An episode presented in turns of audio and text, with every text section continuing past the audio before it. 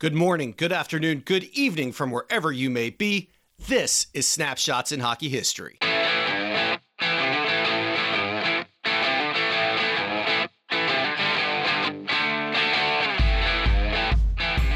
And happy Thursday or whatever day it is that you're listening to this podcast. Welcome to another episode of Snapshots in Hockey History where we relive the hockey highlight reel. My name is Brett Small. As always, just a friendly reminder Snapshots in Hockey History is brought to you free of charge every single Monday and Thursday at 8 a.m. I will never ask you for a dollar out of your pocket for this podcast. But if you want to do something nice, you want to help us out, please consider telling a friend, leaving us a five star review on iTunes or wherever you listen to your favorite podcasts. Also, don't forget to follow us on social media on Twitter at Snapshots In and on Facebook at Snapshots in Hockey History. Well, I definitely saw a jump in the numbers of listeners we have. Good God. Podbean featured us as a featured podcast on Monday, and I can't believe how many new listeners we have. So thank you for checking us out. I hope you kind of enjoy this. If you've been along for the ride or you're new, just kind of review what Snapshots in Hockey History is. We basically take a moment, a highlight in an NHL player's career, and document that. And the reason we do it is if these aren't recorded, if they're not written down, they'll be gone forever at some point. So we're documenting all this stuff, and all the interviews get donated to the Hockey Hall of Fame. So that way, these players' stories can live on, and, and you can kind of get the inside scoop on what was going through their head during this certain period during their career. As far as who I am, my name is Brett. I host the show. Not much more exciting than that. I'm a lifelong hockey guy. I refereed at a pretty high level at one point. That since has gone away, and now I do this because I love it. And uh, yeah, that's what I do. I'm in Washington, D.C., so I love the Washington Capitals, although I also love Major Junior Hockey. So that's me in a nutshell. The show is definitely more exciting than my life. But we're going to make this one a really quick intro. I actually am going to the Washington Capitals game tonight, so I'm doing this early on Wednesday. And actually, today is Bobby Orr's birthday. Guy turned 71. Oh my God, where is time gone? And although I never got to see Bobby Orr play live, I saw him on NHL Network and on DVD, and the dude could skate unbelievable skater. So, with that said, though, we're going to go ahead and get to part two of our interview with Matt Bradley. We pick up after the New York Rangers series, and we go ahead and talk about the Capitals' 2009 2010 playoff run. He gets into Ovechkin playing against the Pittsburgh Penguins, kind of the rivalry. I thought it was interesting. As a fan, I look at the historical rivalry between the Penguins and the Capitals. And I've always wondered if current players factor that in. And, and he gets into that. I don't want to spoil it. So enjoy the interview with Matt Bradley as we pick up right where we left off with part two of our interview on the Capitals 2009 2010 playoffs.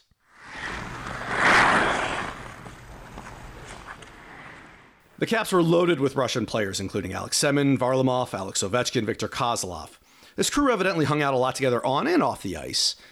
I'm not asking for specifics, and and I know that Alex Semin is known for not necessarily being the best teammate, but when you have a core group like that, maybe with a similar background, in your career, do, do factions ever kind of form, and and if so, do, can they cause problems on teams? And, and I'm not asking for specifics, just kind of a, a general kind of your experience. No, I mean, I, I I've never seen it becomes an issue, but obviously, I mean, if you're if you're guys that all speak a common language, sometimes it's just easier to to conversate, especially for the younger the the young Russian guys. I always mm-hmm. thought to myself how hard it would be. A, you got to go to a different country, uh, to a new league, to a new style of hockey because the styles are a little different from um, from Russia and in North America. And on, on top of everything, you're you don't you don't speak the language. You have to learn that, and uh, I always thought it how hard that would have been for those guys, not only the Russians but any of the Europeans coming over from countries with different languages. And I always thought it was amazing how they could adapt and and all those guys were great. We all intermingled and and did things together and did things apart, and never an issue as far as uh, that kind of thing with me when I played. With the Rangers Capitals series going the distance, that means the next round is right around the corner, and this time the Capitals will play the Pittsburgh Penguins. Historically, Caps fans have looked at the Penguins as a rivalry. I've always wondered this. You were not there in the 90s when Mario Lemieux and Jaromir Jagr tore up the Washington Capitals, or in the early 2000s when they were eliminated, you know, constantly. Does that trickle down to the locker room? Do you still feel that same way? Or for somebody that isn't as familiar with that history, is it just another another playoff game? Which I know it's there's no such thing as just another playoff game, but do you look at the rivalry the same way?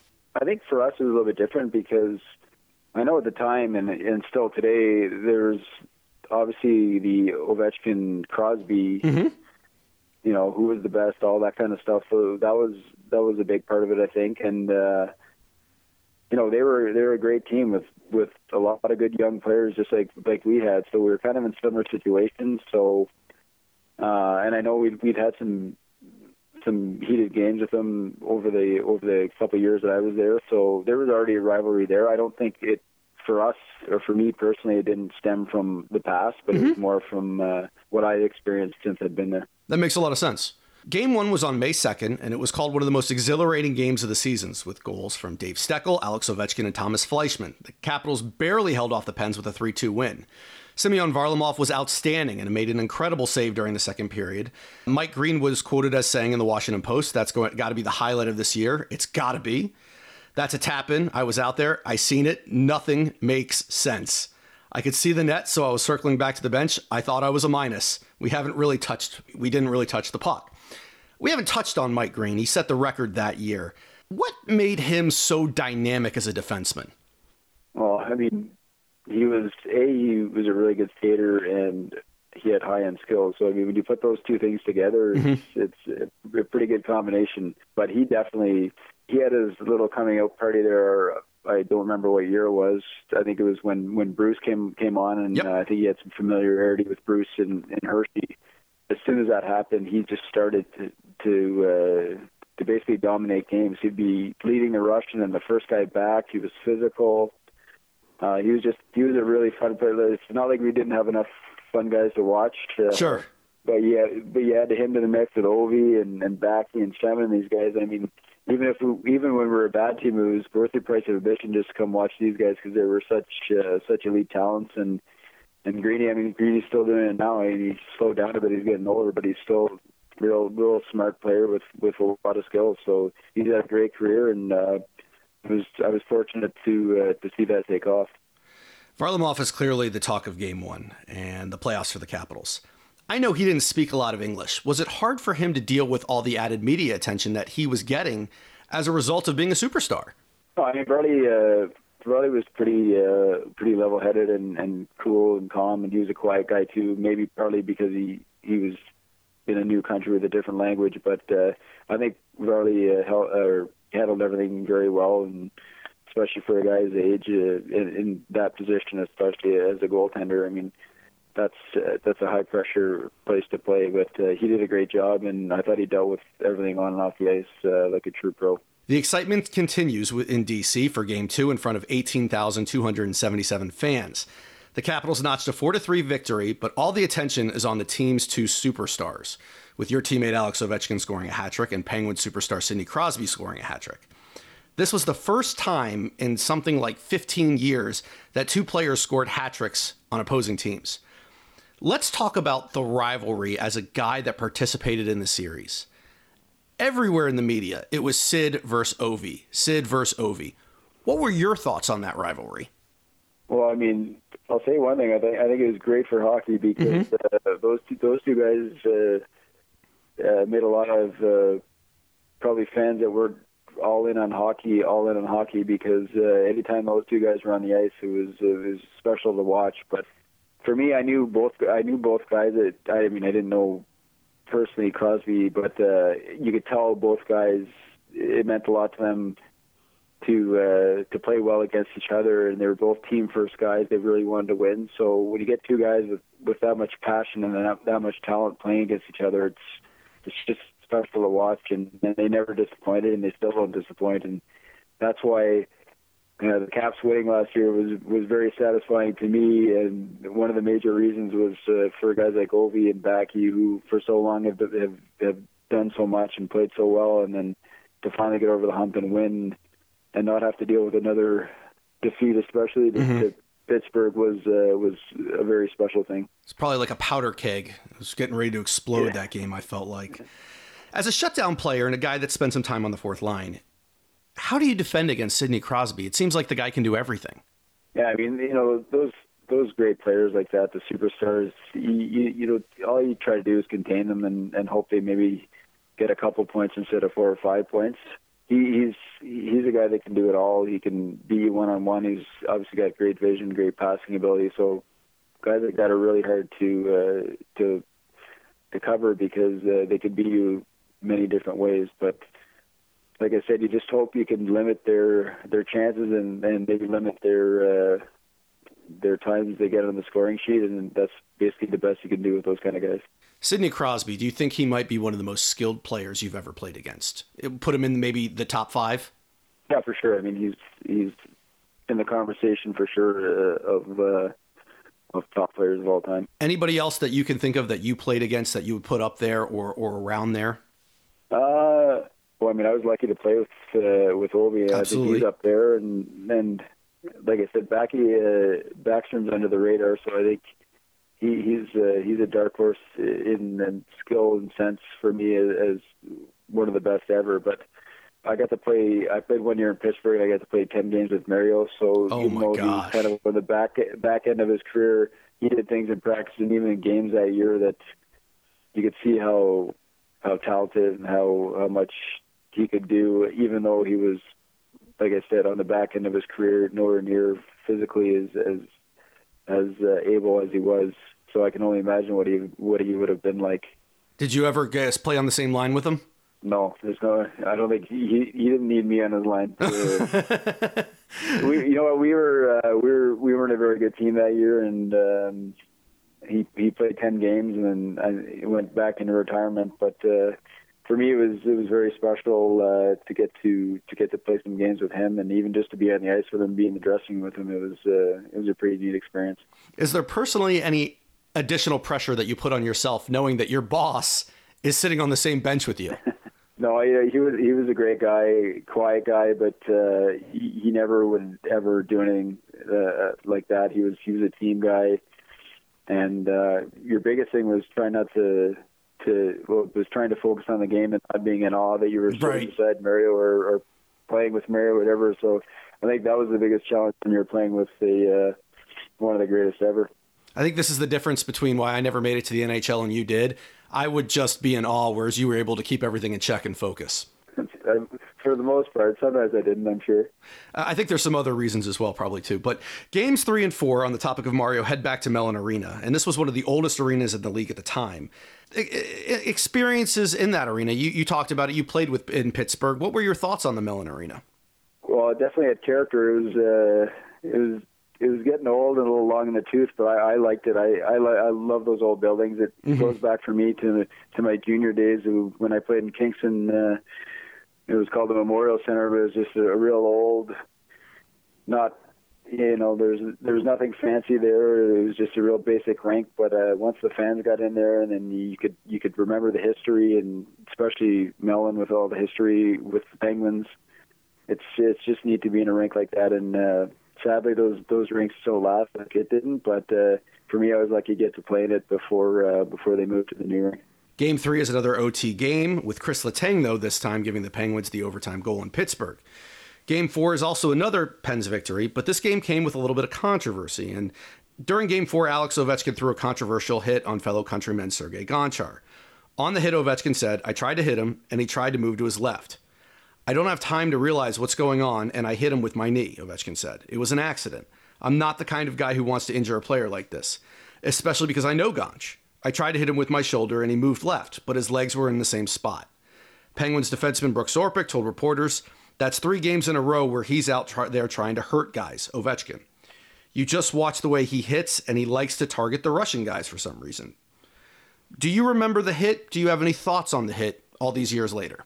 Yeah, I, I mean, I, I remember the hit. I, I remember more like what I think what happened after, and I remember Gonchar was down or whatever. But um, I'll tell you one thing: like I, I played with Ovi for six years, and he never, in my opinion, uh, targeted anyone with any sort of cheap hit. He didn't need to do that. He's, in my opinion, one of the best hitters of all time. Not only the the best scorer of all time. So uh, he's he doesn't need to to, to be dirty because he can hit you straight on and he's going to win that battle. So, I mean, with, with you know with the game, the speed and everything, one guy moves one little little way and and, it, it can go bad. But uh, I would, I've like I said, I've never seen Ovi ever target anyone in uh, in a malicious way. On the ice, he seems incredibly powerful.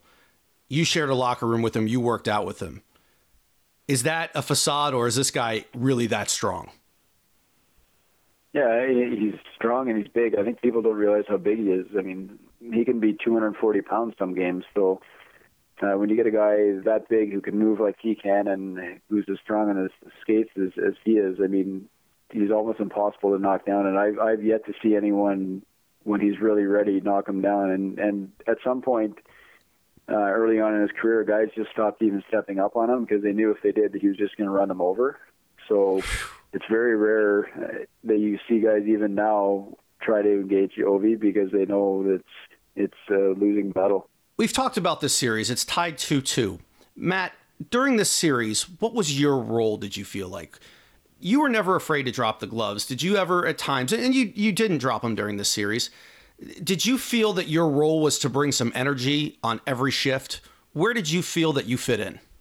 I think in that series I played with uh, Brooks Laich and Dave David Steckel, and mm-hmm. we were doing a little bit of, uh, of checking. Uh, obviously, the, uh, we weren't out there to, to produce; we were there more to uh, to stop the other team from scoring. And I mean, my whole career, the way I played, I was I was out there, like you said, to create energy, be physical, and uh, and just work hard. And and that's kind of what was good for me in playoffs. Everything gets ramped up, and and everyone plays like that. So. um uh, that's that's the style I, I like to play, and and uh, yeah, so we we basically we were trying to shut down some some lines, and I know we got one lucky goal in overtime in Game Six. I'm sure we'll get to that. You know, before we get to that Game Six, though, there was a positive note from this Game Four. The Capitals recalled a young winger to make his NHL playoff debut. Jay Beagle was recalled from the Capitals minor league affiliate, the Hershey Bears. Beagle's the only player to win three championships at three major professional levels the ECHL, the AHL, and the NHL. Is that just a coincidence, or is there something special about Jay Beagle? No, I mean, guys that win at any level, uh, there, there's there's something special about them, and uh, you know, Beagle uh, not only is a great player and, and great defensive center, great on draws, but what he does that, that's special is he sacrifices uh, his body and sacrifices getting points and scoring goals for for uh, playing solid defense, and and that's how you win games. You need guys like that because you can't just score all the time. You need those guys that can defend, that are going to block shots, that are going to penalty kill, and and uh, those are key cogs in, in winning teams. And clearly, he's done it at every level, and and and that's because he's a winner. Most important question I'm going to ask this entire interview: Is it true he had a flip phone his entire time with the Washington Capitals? that or whatever. It could it could be. It wouldn't surprise me. I heard he's like uh, Mr. Be, Anti-Tech. Yeah, uh, just a real a real good guy, and uh, he wouldn't get caught up in uh, in expensive cars or expensive watches or expensive clothes, and uh, I think that's that's a, a great trait that he had. Game five is back at the phone booth in the Washington in Washington, and it's another overtime thriller. This time with the Penguins winning, making the series three to two, and sending the Capitals back to Pittsburgh. Matt, it seemed the Capitals were constantly going into overtime. Can you any reason why? Do you have any thoughts as to why we couldn't get it done in regulation? I don't know. I mean, I, I think in playoffs, especially, the games are so tight. It's very rare to uh, to get up by more than a couple. And I mean, when you keep games close, and it's that's kind of the nature of the beast. It's going to be there's going to be a lot of ties, and you don't want to get to overtime because even if you've been great all game, once you get to overtime, it could be one lucky break uh, the wrong way and you lose, and vice versa. But uh, it's just the way it goes, and it just seems uh, it happens a lot in the playoffs because games are so tight. Pittsburgh was a stacked team, and we've talked about Crosby, but there's another player on that team that's gotten a lot of attention and who was a big impact player during this series, and that's Evgeny Malkin. I've heard that he's one of these guys that you look at him on TV and he looks like he's six foot, then you see him up close and he looks like he's six six how physical of a player was he throughout this series, or, or really any time you played against him? You know, he's a, he's a big man, and uh, he doesn't shy away. He plays in hard areas. I mean, those, those guys. He's kind of like Ovi too. Even, even if you're not hitting, just being a big, strong body, uh, it makes it hard to, to play against, hard to defend because not only does does he have skill, but he also has the size to protect pucks and stuff. So, no, he's he's one of those another one of those guys, kind of like uh, Nick Backstrom, who kind of gets you know gets lost sometimes because of the Crosbys and the Ovechkins, but these guys are are, are real top end players that uh, that are, are real key to both teams. Got to be a little bit overshadowed just because they have the two superstars pretty much as their teammates. For sure, but I mean, uh, they uh, I think one needs the other just just uh, just as much. What do you remember? We're, heading back to Pittsburgh now, and this game six was a huge game and, and, and, and a huge game for you. Can you kind of walk us through that overtime goal that led to the Capitals tying the series three to three? Yeah, I, I I don't remember perfectly, but I I know it was it was off the draw. Um, trying to think if it was Brooksy or Brooksy or Stex taking the draw. But anyways, one of those guys took the draw and then came over to me on the wing, and I just put it back to the point, and uh, Stex uh, tipped the point shot. I'm not sure even who shot that. It might have been Greeny. I don't, I don't know, but um, obviously another moment for me that I'll remember mm-hmm. forever because uh, a it was an elimination elimination game for us. Uh, we needed to win that or, or we're done. Uh, and B it was it was overtime in in game six of the second round, which you don't get a lot of chances to, to even be on the ice or be in a game like that. Well, Matt, here we go again. It's time for another game seven. Prior to the game, there must have been so much attention, and unfortunately, this game does not very go does not go very well. It was a very tough one for Semyon Varlamov. He ends up getting yanked, and Jose Theodore ends up coming in as the Capitals fall to a team that would eventually go on to become the Stanley Cup champs. I know this hadn't this was probably a very disappointing experience for you. But what do you remember after this series? Did you know, can you tell people kind of people see the great side of being a pro athlete, the million the the money, the cars, the what about this side of it where your season's over? Yeah, I mean, and for me personally, it happened when I played in San Jose. We lost Game Seven to Colorado, and they went on, on to win uh, in the second round. They went on to win the Stanley Cup too. So it happened twice to me when the team we lost went won the Stanley Cup, but uh, that game, that game was just that was a weird one. I mean, it just it, it seemed flat for a game seven of of such magnitude, and clearly things didn't work out for us.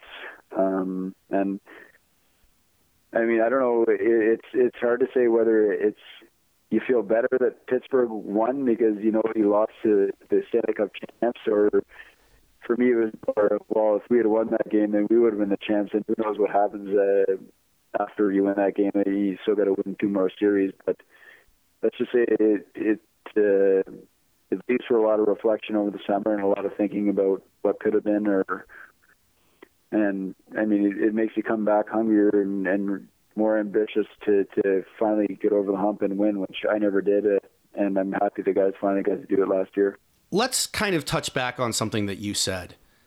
The Pittsburgh Penguins, they went on to win the whole thing, and, and you wonder oftentimes if you guys would have won that series, you could have gone further.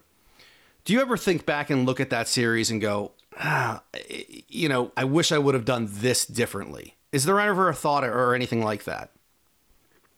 No, I mean, it's it's hard to get into like little detail like that. Mm-hmm. I wish we could have Game Seven back and sure, and we all could to could put on a on a better a better show and, and give a better performance. But it's just one of those things. Like there's no rhyme or reason why. Like we all obviously we're all super excited and, and super engaged and, and ready to play that game, and it just for some reason just didn't translate onto the ice. And um, I mean, if I had the answer to that, I, I probably would be coaching and, and being a winning coach. but that's that's pretty hard to figure out why why those things happened.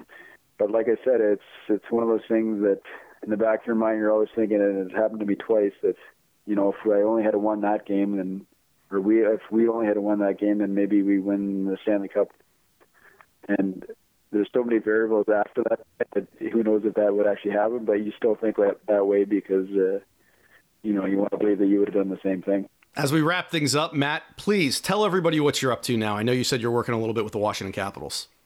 Yeah, no, I'm. Uh, I've been scouting for uh, Washington uh, for the last four years, and um, it's it's been a great experience for me. And it was it was really exciting last year to get to, to share a little bit in in the in the victory and, and get to see the guys. I was at the parade in, in DC, and awesome. I wasn't I wasn't surprised at uh, how great uh, the fan turnout was.